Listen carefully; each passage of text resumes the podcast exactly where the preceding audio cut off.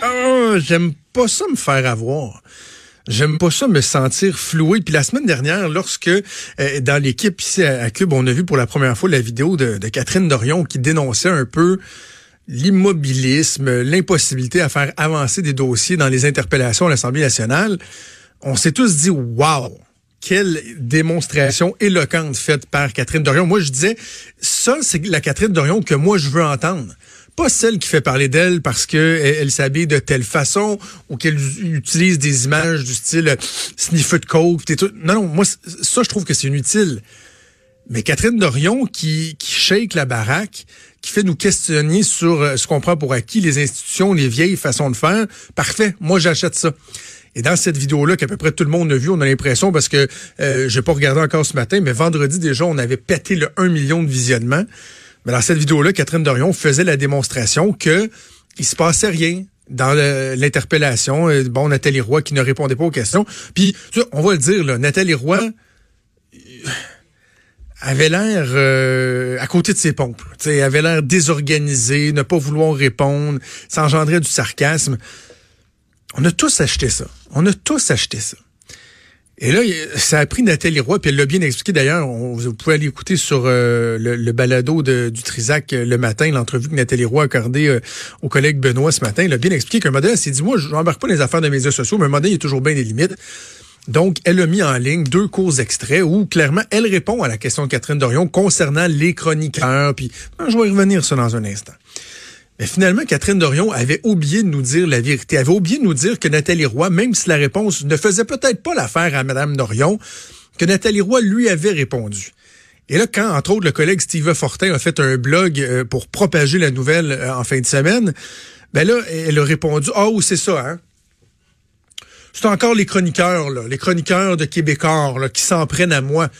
J'ai pas dit que Mme Roy n'avait pas répondu là, dans toute l'interpellation. J'ai dit que pendant dix minutes, elle avait pas répondu.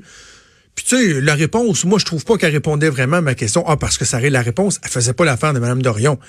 Mais la réalité, c'est que quand on écoute cette capsule-là de sept minutes, clairement, ce que euh, Catherine Dorion démontre, c'est que il y a aucune réponse d'aucune manière aux questions qui sont posées. Pourquoi elle ne l'a pas inclus dans sa vidéo, le fait que la ministre avait abordé la question? Mais que la réponse n'avait pas fait son affaire. Ça, on appelle ça de la mauvaise foi. On appelle ça de la démagogie. Et c'est exactement ce que Catherine Dorion essaie de dénoncer dans le travail qui est fait notamment par les chroniqueurs. C'est-tu pas assez paradoxal? Tu sais, est-ce qu'il y aurait moyen d'avoir un peu de cohérence, peut-être, Madame Dorion?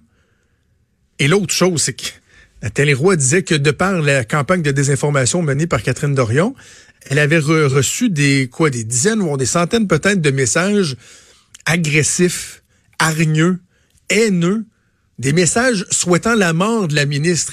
Et au même moment, la collègue de Catherine Dorion, Christine Labrie, députée de Sherbrooke, dépose une plainte à la police parce que Christine Labrie, c'est elle qui a lu des messages en, en chambre à l'Assemblée nationale démontrant à quel point les femmes étaient, faisaient l'objet d'attaques qui étaient euh, euh, dures, qui étaient inacceptables.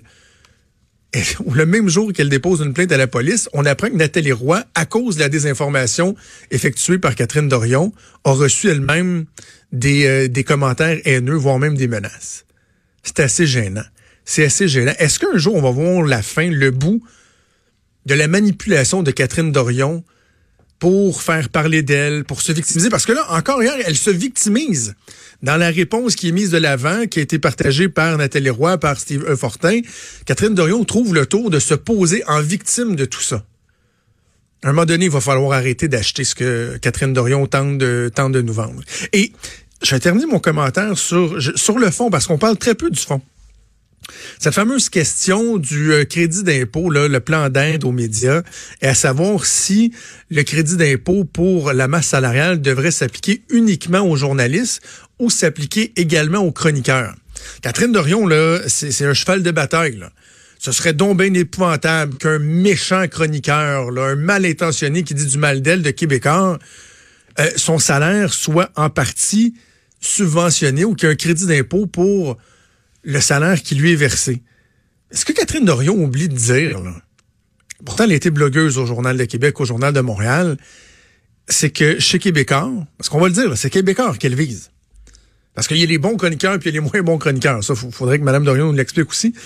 Mais chez Québécois, la quasi-totalité, ou sinon la totalité, je vais dire quasi juste au cas où il y a des, cas qui m'échappent, mais la quasi-totalité, vont la totalité des chroniqueurs, sont tous des pigistes. Il n'y a pas de salariés. Ça ne s'appliquerait pas aux chroniqueurs.